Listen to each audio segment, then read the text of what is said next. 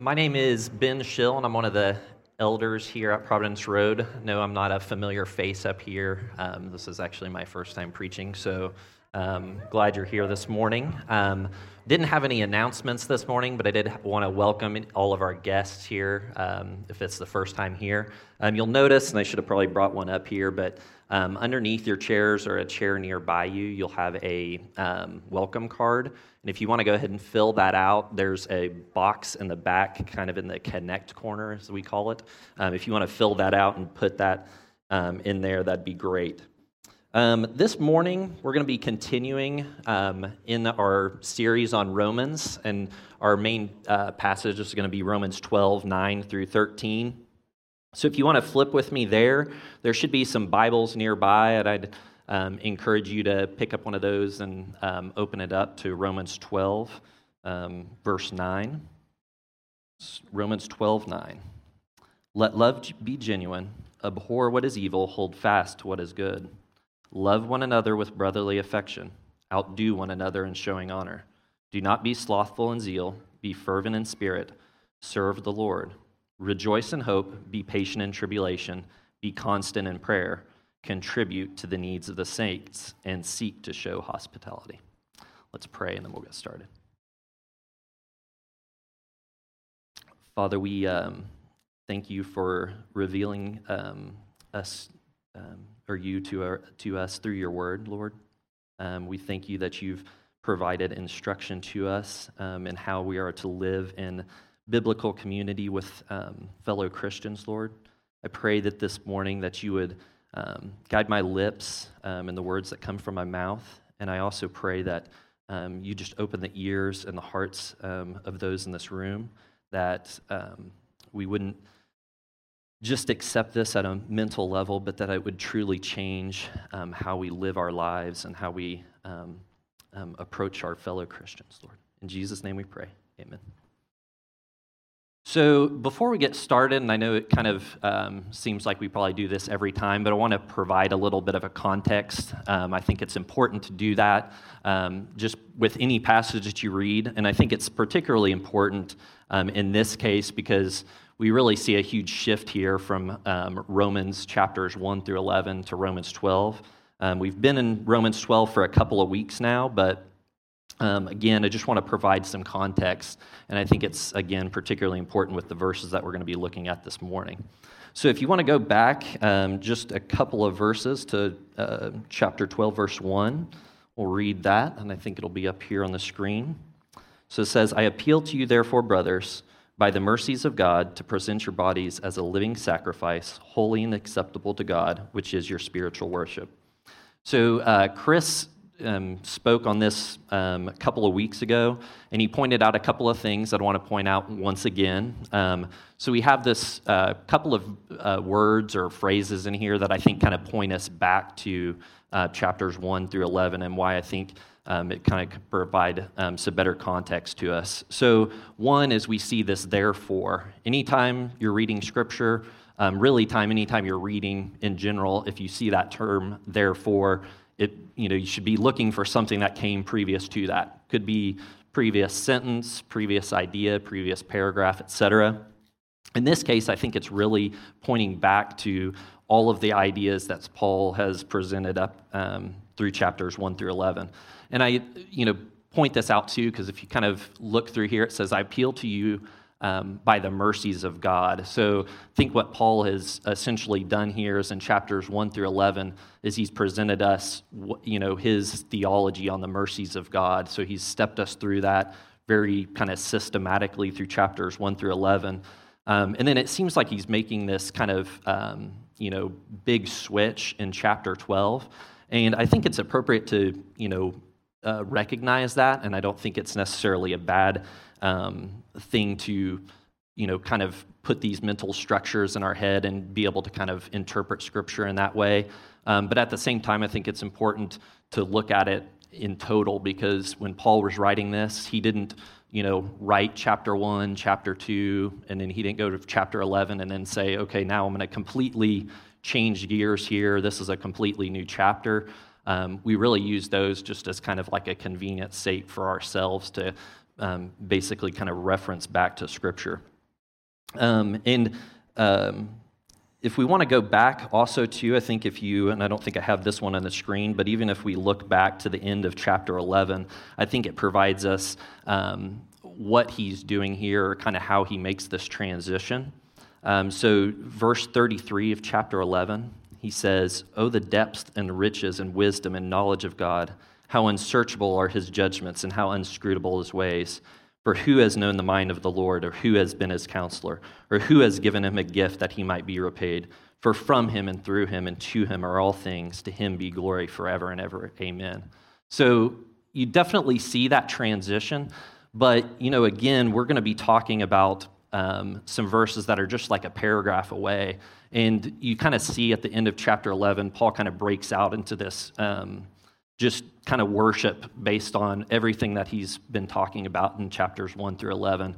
And so I think we need to kind of approach this in chapter 12, and we can't forget um, the worship and, and how we are to approach this, because otherwise I think it's easy where we could just kind of turn these things into a list of do's and don'ts, um, especially as we look at um, verses 9 through 13 here.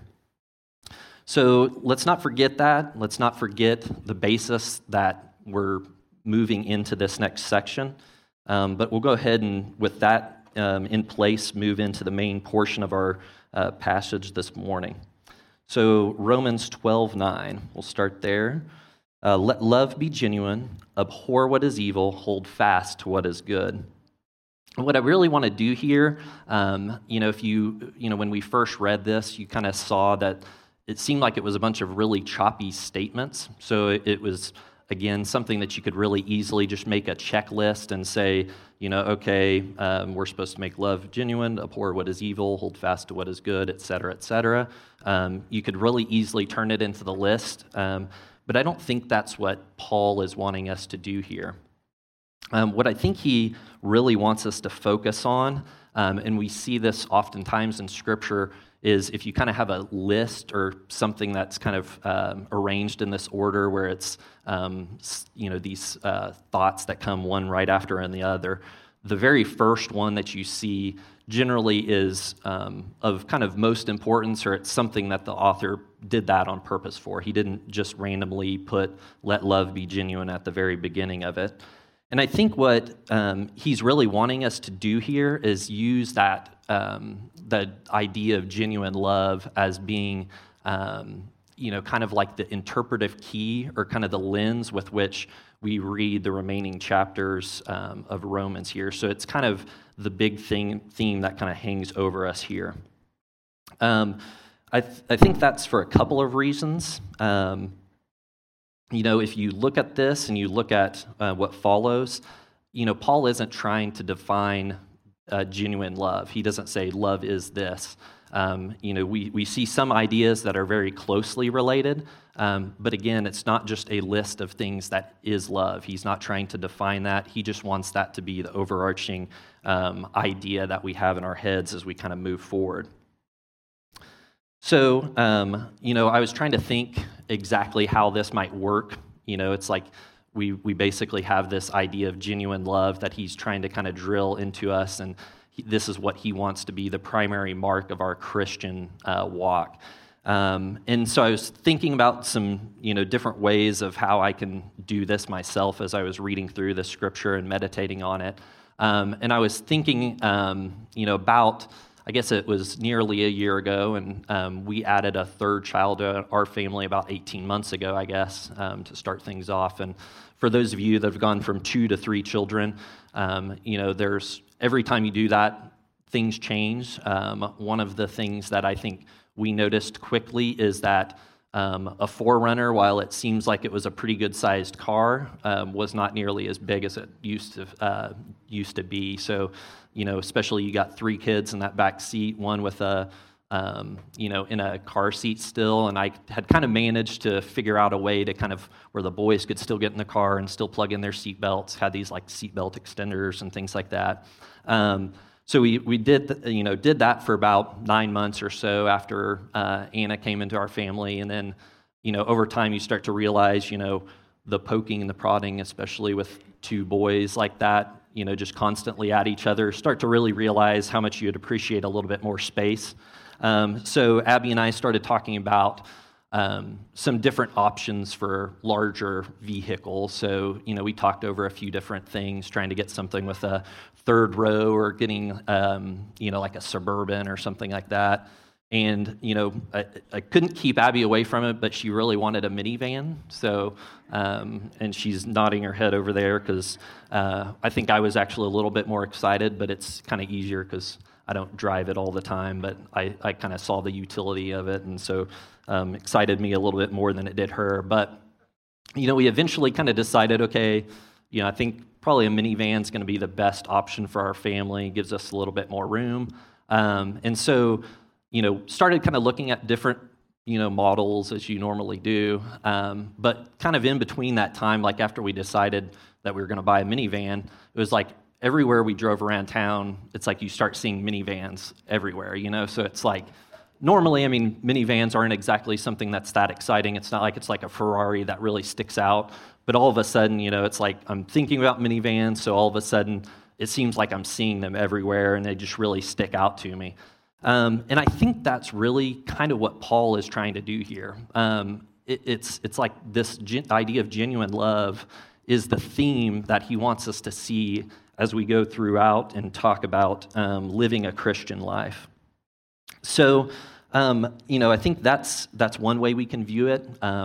You know, similar thing, like if you're traveling around the country and you are out of town and you see somebody with an OU shirt, you know, it immediately kind of attracts you because you kind of see it. If you're in Norman, you don't really see it. So I think that's how we want to approach this, this scripture is really just with this idea of genuine love and what that looks like um, displayed in a Christian's life.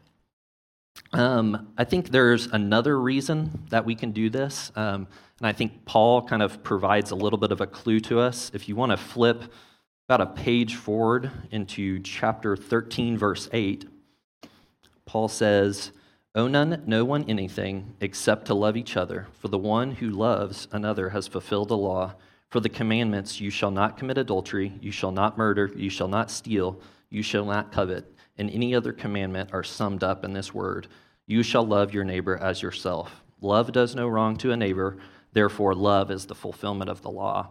So, you know, in between this section that we just started with and, and this, um, this uh, statement on love, Paul has kind of laid out some different principles, but I think he basically wants to come back to us and say, you know, yes, yes, I've said all these things. Those are true, and those are things that you should do. But the overarching principle or the guide, that what I want you to use as your guide is this idea of genuine love. So, um, another passage here, you know, Paul didn't come up with this himself. Um, if we want to go to Matthew 22, um, you know, the Pharisees and the Sadducees were questioning Jesus, and Sadducees asked him, you know, Teacher, which is the greatest commandment in the law? And he said to them, You shall love the Lord your God with all your heart, with all your soul, and with all your mind. This is the great and first commandment, and a second is like it. You shall love your neighbor as yourself. On these commandments depend all the law and the prophets.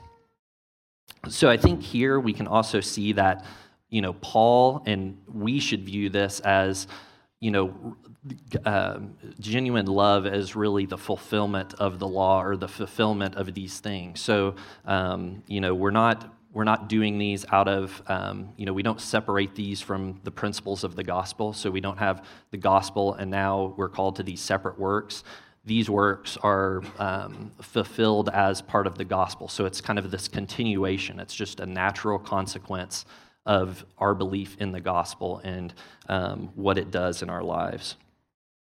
So now that we've kind of looked at genuine love, um, I think it's worth talking just a little bit about what we mean by love. Um, you know, I think it's something kind of easy to pass by, but um, you know, we can view love as being um, an action. So it's something that you might do. And so you could say somebody was loving in how they acted. Um, a lot of times for our culture, we really view this as an affection. So it's just, Um, you know, it's, it's my love for my wife, it's a love for, um, you know, my parents or my children.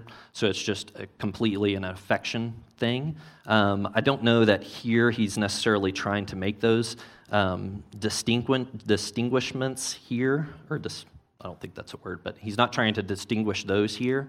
Um, but I do think it's helpful to kind of consider what it is that he's talking about love. And particularly, too, I think, you know, he says, um, let love be genuine. So if love, eh, you know, if he's saying let love be genuine, then that must mean that there is some sort of love that is not genuine. So there is some sort of disingenuous love. Um, so maybe it's a self seeking love, etc. Um, so I want to kind of consider what it is that's called distinct or genuine love. Um, you know, uh, you know, one of the things that I kind of contemplated as I was preparing this sermon, um, you know, as I was thinking about, you know, what's love and what's genuine love and what can be different here, um, you know, as I started thinking about other people, you know, non Christians um, that display love. I mean, I, I think you know, at some level, we know people, and a lot of them maybe even, you know, people that we consider better, better people than ourselves that seem to be doing things that are loving to others.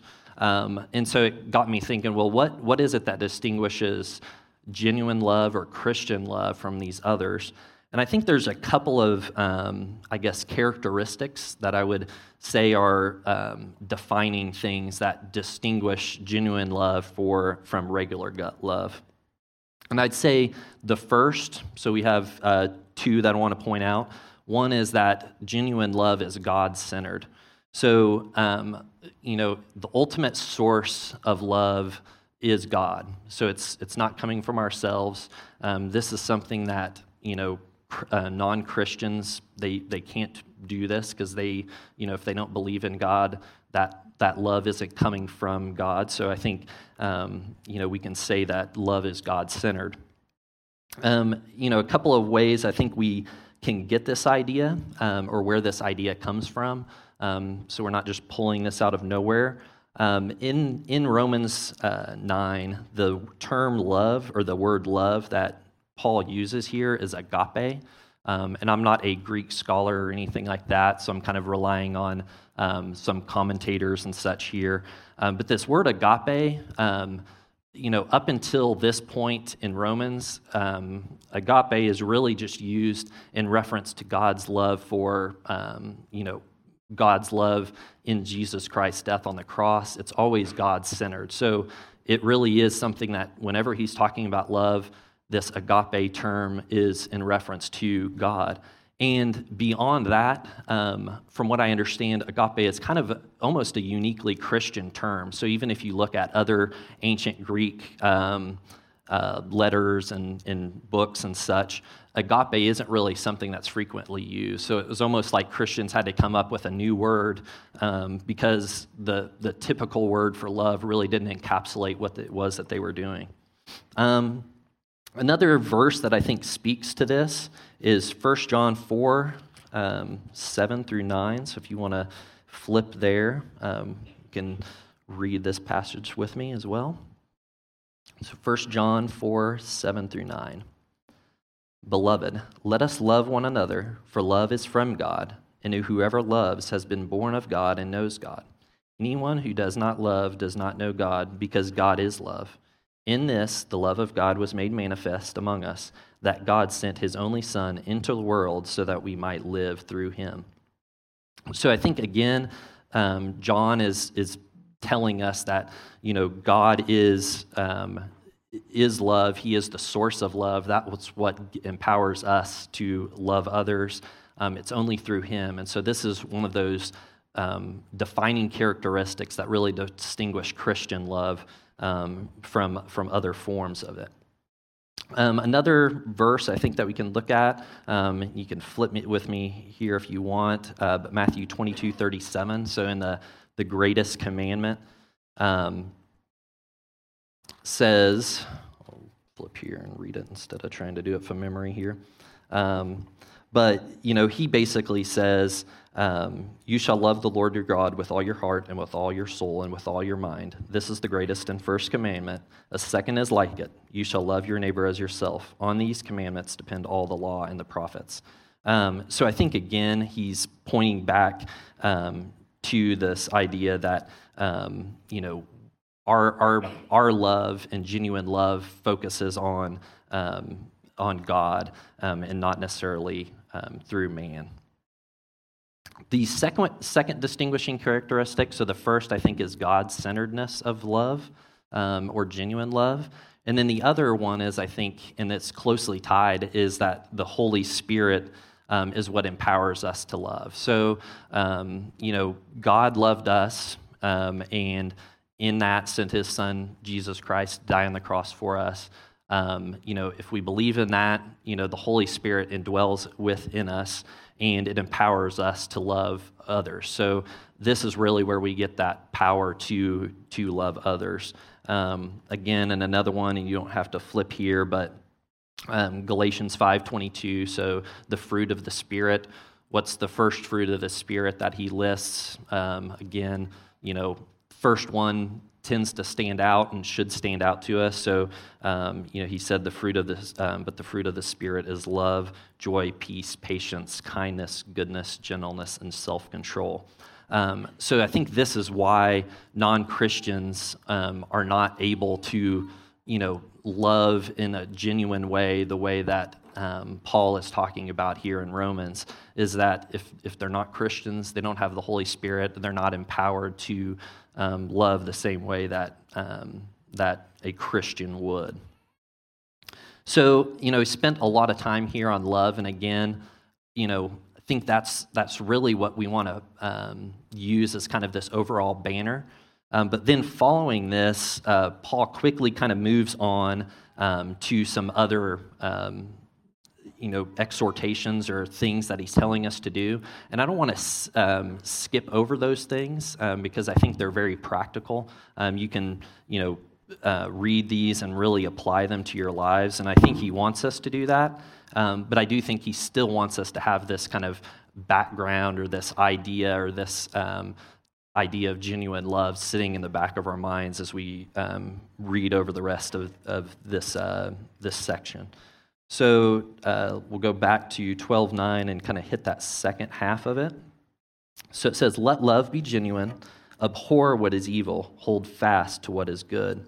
Um, I think this kind of hopefully, you know, hits you pretty strong here. So he basically goes from let love be genuine to abhor what is evil. Um, you know, and I think probably abhor is a pretty good um, term here. Um, I don't think a lot of us use that commonly in our uh, languages nowadays, but I think it kind of gets at this um, idea of kind of extreme hate.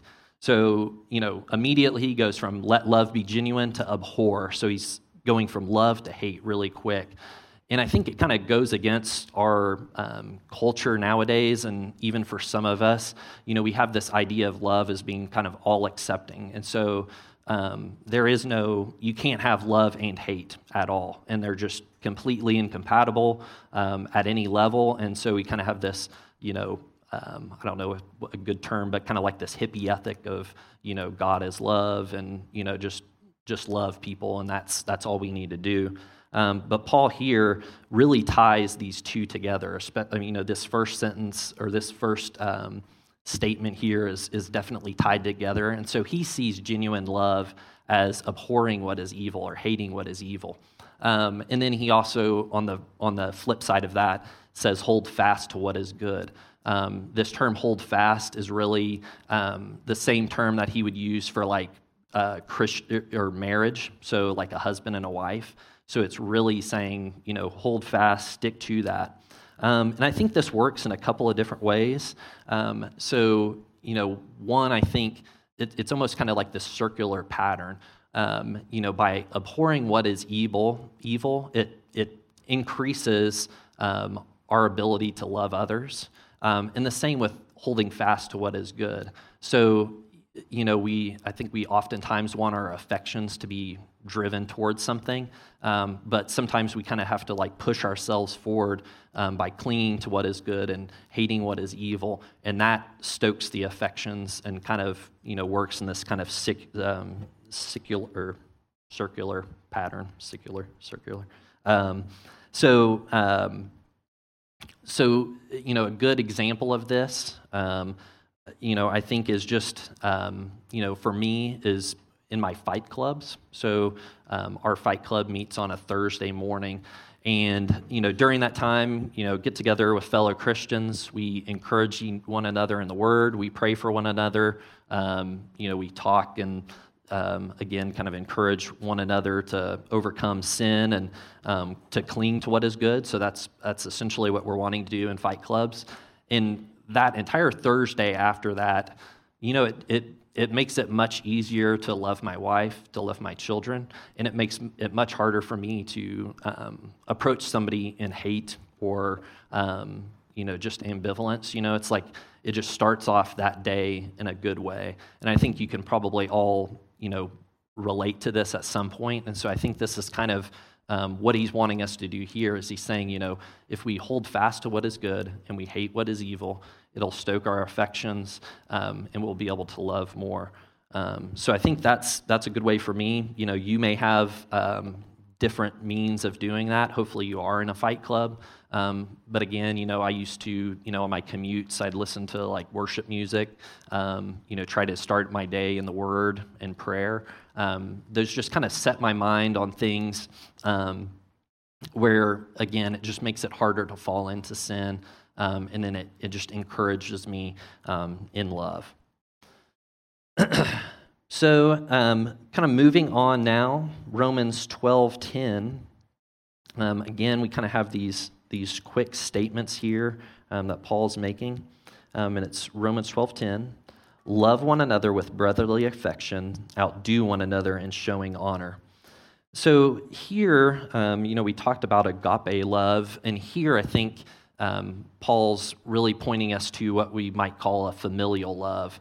Um, and again, this this section, um, you know, from nine to thirteen, is really internally focused as the body of Christ. So he's telling us how we should live among amongst other Christians. And you know, he's really saying that we should consider each other as family. Um, you know, if you've been here at Providence Road for a while, you know we kind of have um, what we call as kind of like discipleship identities or identities that we um, get as a result of the gospel. And one of those is a family identity. And we don't pull that out of, um, you know, it's, it's, it's kind of an easy thing that you could kind of adopt. I mean, I'm sure there's sports teams, there's companies and things like that that want to kind of, you know, build this kind of like family, um, uh, I guess, environment around um, that, that group or whatnot. Um, but here, I think you know we can really consider this um, at even a deeper level. Um, you know, I think it's something that we kind of gloss over pretty quickly sometimes. Um, but you know, through our union with Christ, um, we are united together, and that that's something that doesn't just end. You know, even at death, it's something that we're united um, into the future. We're being made into the body of Christ, and, and that we should really consider ourselves brothers and sisters. Um, you know, and, and this kind of should change, I guess, the way that we live amongst each other as we, um, you know, look on look on others and and really consider what that love is to look like. So, he, you know, he says, "Let us uh, love one another with brotherly affection, outdo one another in showing honor." So, um, this idea of outdoing one another in honor, and I don't think, um, you know, honor at first I was kind of trying to think of exactly you know how to translate that into um, terms nowadays. But i think it's basically getting at this point of think the best of one another. Um, you know we don't want to um, you know assume the worst. You know whenever we see somebody's actions we always assume that they have um, the best in mind. We look look to ways that we can encourage one another we're not trying to put each other down um, you know, we're, we're trying to outdo one another and showing honor to one another. Um, you know, I think a good, I had this visual that popped in my head as I was considering this. Um, I don't know if any of you have kind of, you know, gone out with somebody to a meal, um, you know, the check comes at the end and somebody's trying to pay for it, and you kind of get this back and forth where it's kind of this awkward thing like, oh, I'll get the bill, I'll get the bill, and everyone's kind of going back and forth, and then finally somebody takes the bill. You know, that's kind of how I viewed this. It's almost like, man, you're such a great guy. No, no, you're, you know, you know, really encouraging one another, look, uh, you know, seeing one another in the best light and not assuming um, the worst. And I think, you know, it's definitely something that I can fall into. I'm kind of, um, you know, we'll sit there and try to kind of judge people's actions based on what I think their maybe intentions or motivations are, um, you know, and that wouldn't be bad as long as I'm assuming that their intentions are just completely good. Um, and I think that's something hard for us nowadays. I mean, if you look at kind of the political environment of this last year. Um, you know, it's like nobody can really see. It's like everybody thinks that the other person is trying to like destroy this country. Um, and you know, in reality, I'm sure they all think that you know they at least have good intentions in mind, whether you disagree with them or not. Um, so I think that's what what Paul's getting at here and uh, telling us to outdo one another in showing honor. Um, so moving on to cha- uh, verse 11. So Paul says, Do not be slothful in zeal, be fervent in spirit, serve the Lord. So it kind of has this, um, you know, th- this again, three, three quick um, um, statements here in a row. So we'll kind of take those a little bit separately. But he says, Do not be slothful in zeal. Um, you know, I think you know, if we consider this idea of genuine love and, you know, some of th- that love pri- primarily from us being focused to God, which then, you know, motivates us to love others. Um, you know, if, if we're truly loving God, um, you know, I, I think we we need some zeal. And I, you know, oftentimes I think we kind of fall into this trap um, where, you know, it's, it's like we see a new Christian and they seem really like zealous. Those, they're reading their Bible all the time, they're sharing the word with others. And it's almost like we, you know, it's like we're kind of excited, but at the same time, we're kind of looking at them and kind of chuckling, like, well, wait, you know, five years and then you won't be nearly as zealous as you are now. Um, same thing with marriage. You know, it's like you have the newlyweds and there's kind of that, you know, um, honeymoon phase and, you know, everyone kind of takes it for granted that over time that you know that passion or romance will die off and i think paul's saying no you know don't let that happen be be fervent um, be or um, do not be slothful in zeal and then he goes on be fervent in spirit um, you know you know one one end i think he's saying you know um, you know, be zealous, you know, be um, crazy and, you know, do those things. But then he also kind of brings it back and says, but be fervent in spirit. And so I think he's tying it back to the Holy Spirit. And he's saying, you know, this isn't just this unchecked, um, you know, strictly um, feelings based um, uh, zeal. It's, it's supposed to be Holy Spirit um, produced. It's through the Spirit, not just um, a, a strictly emotional thing that we're trying to produce within ourselves. And then again, also too, he just says, serve the Lord. So, um, you know, at that same time, you know, I think we, you know, at first when we see this as being, you know, do not be slothful in zeal, we start to go to those things of, well, how are how are we zealous? And we go to, okay, well, we're going to have to go, you know, become missionaries to an unreached people group, and we're going to have to go, um, you know, you know, um, preach every Sunday. We're going to have to lead worship. We really need to be out there. But I think God is just bringing it back and, and saying, you know, serve the Lord. And so I think there's different ways that we serve.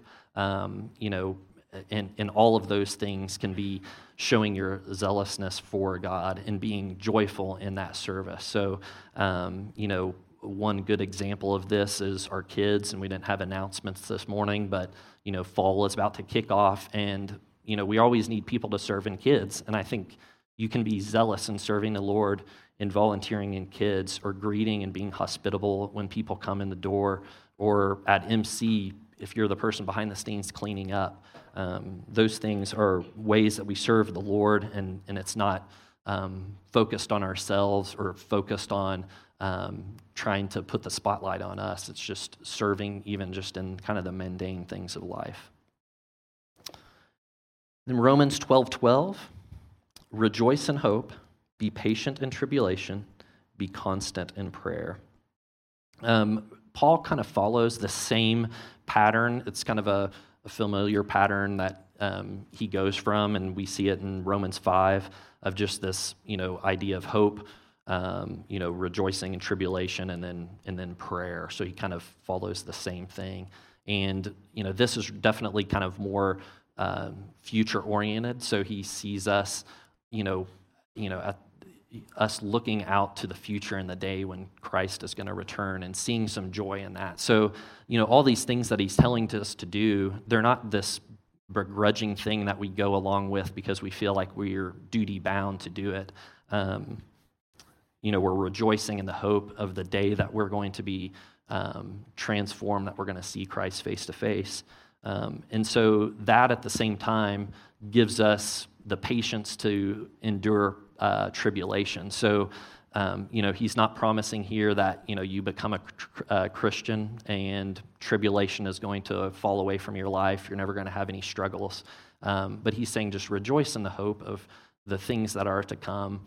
Um, you know, that should give us a lot of joy, um, you know, and, uh, give us joy in this life, knowing that this day isn't the best day that it's going to be. There's going to be future, future time when things are things are better. And then he also says, be constant in prayer. Um, so, how this, or how I view this as kind of linking back together, is that prayer, you know, the degree to which that we pray in times of tribulation is um, the, the degree that we're able to withstand that. So, I think he's pointing us back, you know, be in uh, communication with the Father, you know, be praying, and that'll help you get through those times of tribulation and times of struggle. So be rejoice in hope, be patient in tribulation, be constant in prayer. Um, moving on now to Romans 12 13. Paul says, contribute to the needs of the saints and seek to show hospitality.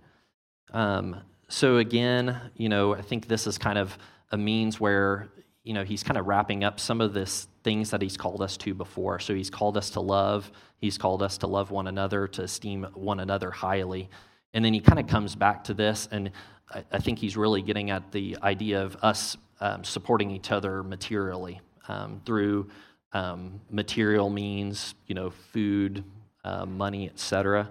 Um, you know, I think it's off, it's easy to, um, you know, consider somebody your brother, you know, be all about encouraging them, but then we find out that they're they are in hard times and the money seems to you know kind of dry up, or that seems to be where our affections end. And um, you know, I think one verse that kind of came to me, or or one thing that I think um, is uh, speaks to this is Matthew six twenty one, um, where he's talking about um, where our treasure is, there our heart is also. So you know, if, if we're truly loving one another as brothers and sisters in Christ, um, you know, giving money, helping each other materially um, will not be something that'll be hard for us to do. You know, we'll, we'll easily be able to open up our pocketbooks and support one another. Um, so, you know, I, I, pray that, you know, within Providence Road, you know, people would be willing to, um, you know, let people know when it is that they're hurting in those manner uh, in that way and be quick to help each other you know not just with an encouraging word but also supporting um, one another in kind of material giving. Um, and then i think this also too speaks to um, um you know contributing to um, you know missions. Um, we have a lot of college students and things like that that come through here and then you know on the back end they're going off and you know doing something in missions um, so i think that's another way that we can contribute to um, the needs of the saints and support their work um, you know we have you know three four five college students that i can think of off the top of my head that are going into some sort of um, service you know after college or kind of in between stages. And that's, again, one way that we can support one another by giving financially to them, helping them be able to um, push forward in their ministry. So, you know, again, if we look at this, um, you know, I think it, it's so easy to kind of look at each of these statements, each of these things that um, Paul is calling us to, and just quickly make it into a list. Um, but if we can look back and see that um, you know, genuine love is really the mark with which um, we want to be able to live our Christian lives. Um, we're not we're not um, just trying to check off these things or um, you know that um, that Jesus tell or that Paul is telling us to do, but we want to really seek to live a life that exhibits genuine love. So I think there's a couple of responses here, and you know, normally it seems like you know these responses are kind of uh, more of these direct applications. Um, here, I think it's, it's almost like the, the applications are just plainly in front of us. You know, he's telling us to love um, what is good and abhor what is evil. I don't think we really need um, a lot of explanation in those things. Um, you know, I think it's, it's the difficulty comes when we're trying to love in a genuine way and how to do that. You know, all of these things are good, but again, you know, we want to live a life that's marked by genuine love. So, um, I think a couple of ways that we can respond to this or, or encourage ourselves in that is seek a deeper understanding of God's love for us. So, again, if, if um, um, genuine love is God centered, then only through knowing and trying to under, better understand God's love for us can we love others at a greater extent. So, you know, again, this is spending time in, in Word to get to know um, God better um, spending time in prayer. Um, you know, that stokes love um, for God. Um, it's worshiping, it's being around, um, you know, fellow Christians. Um, this is a way, those, those are ways that we can seek to understand God's love for us better. You know, we're never going to come to that you know, we're never going to come to the end and completely understand it. Never, not even after Christ's return. I think that's something that we'll just continually have to um, explore the depths of God's love for us. Um, so that's one. Um, then I'd say pursue holiness. So I think this kind of gets to the idea of um, abhorring what is evil and looking to what is good and clinging to what is good. Um, you know, you know, we we struggle sometimes. I think you know to to do this because we think of it as being kind of this legalistic thing where we're coming out it and we're trying to just you know not do um, bad things and do good things and that's that's going to be what saves us. And i don't think that's or that isn't how this works here. But at the same time i think again you know clinging to what is good um, is really what's going to stoke us to genuine love um, you know and abhorring what is evil. So you know you know, I think we, we easily will sit there and look at things, and it's almost like we're, um, you know, it's like we're looking at a TV shows or movies and things like that. And instead of considering what's going to stoke our genuine love for others, it's almost like we're looking at it and saying, well, is this, you know, does this meet, you know, those lines of uh, what's considered pornography or not? Um, you know, we, we have the Holy Spirit within us. I think he gives us a great sense of um, what is good is good and evil. Um, so I think we need to rely on that. Um, you know, I think you know Paul is is calling to um, us to that. So use that. Um, you know, the the voice of the Holy Spirit within you to know what it is that you're to cling to, what it is that you're to flee from, etc. Um, and then lastly, and I think you could always do this, but uh, just being constant in prayer. So, um, you know, it, it's, it's easy to um, look at these things and sometimes think that we can do them under our own power. Um, but if the Holy Spirit does empower us, um, you know, to, to genuine love, um, then, you know, it's only through um, prayer asking Him to, you know, to empower us to do that that uh, we can succeed in that. So, you know, uh, you know, again, I think, you know, as we kind of continue on and look back and um, as we live our lives, um, you know, we go throughout the week, you know, we don't necessarily need to sit here and um, try to think of um, these, these lists of things that, you know, we are to do and, and we're not to do. Um, I think what we want to do is um, think of the Christian life as a, as seeking after genuine love and how we can express that to love um, you know god and to love others. Um, let's pray and then we'll uh, move into communion here. Father i um, um, I just thank you that um, you have given us your word, that you've provided us um, just clear instructions on how it is that we are to lead this, um, lead this Christian life. Um, I pray that you um, have given us your Holy Spirit, Lord, that um, through the Holy Spirit that we would know um, um, how we can cling to what is good and to run from what is evil, and how to really love our fellow Christians, Lord. I just pray that as we go throughout this week, that that we would remember that, that we would um, seek to um, see each other as, as truly family and, and love one another in that. In Jesus' name we pray. So, moving into a time of communion. Um, you know, I love that we do this every week here at Providence Road. Um, you know, I think it really speaks to uh, just this union that we have um, in Jesus Christ. And so I think even particularly this week, as we kind of consider um, how it is that we are to live um, together and live in unity as the body of Christ, um, you know, I think we can um, kind of reflect on that. So um, during this time, I um, ask you to just kind of sit back and, and think of that and think of, you know, the love that we have and, and we share as, as believers in Christ.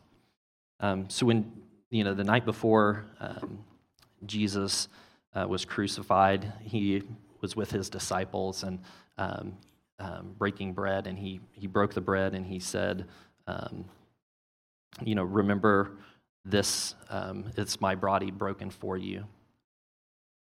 Then he took the cup of wine and he said, "This is my blood broken for you. It's uh, representing the new covenant that I have." um, in you. So, again, I want you to take some time, um, consider what it is to be, mean, be a Christian. Um, if you're here and you're not a Christian, um, we, we practice open communion. So that means if you're a fellow believer, you know, we welcome you to come forward.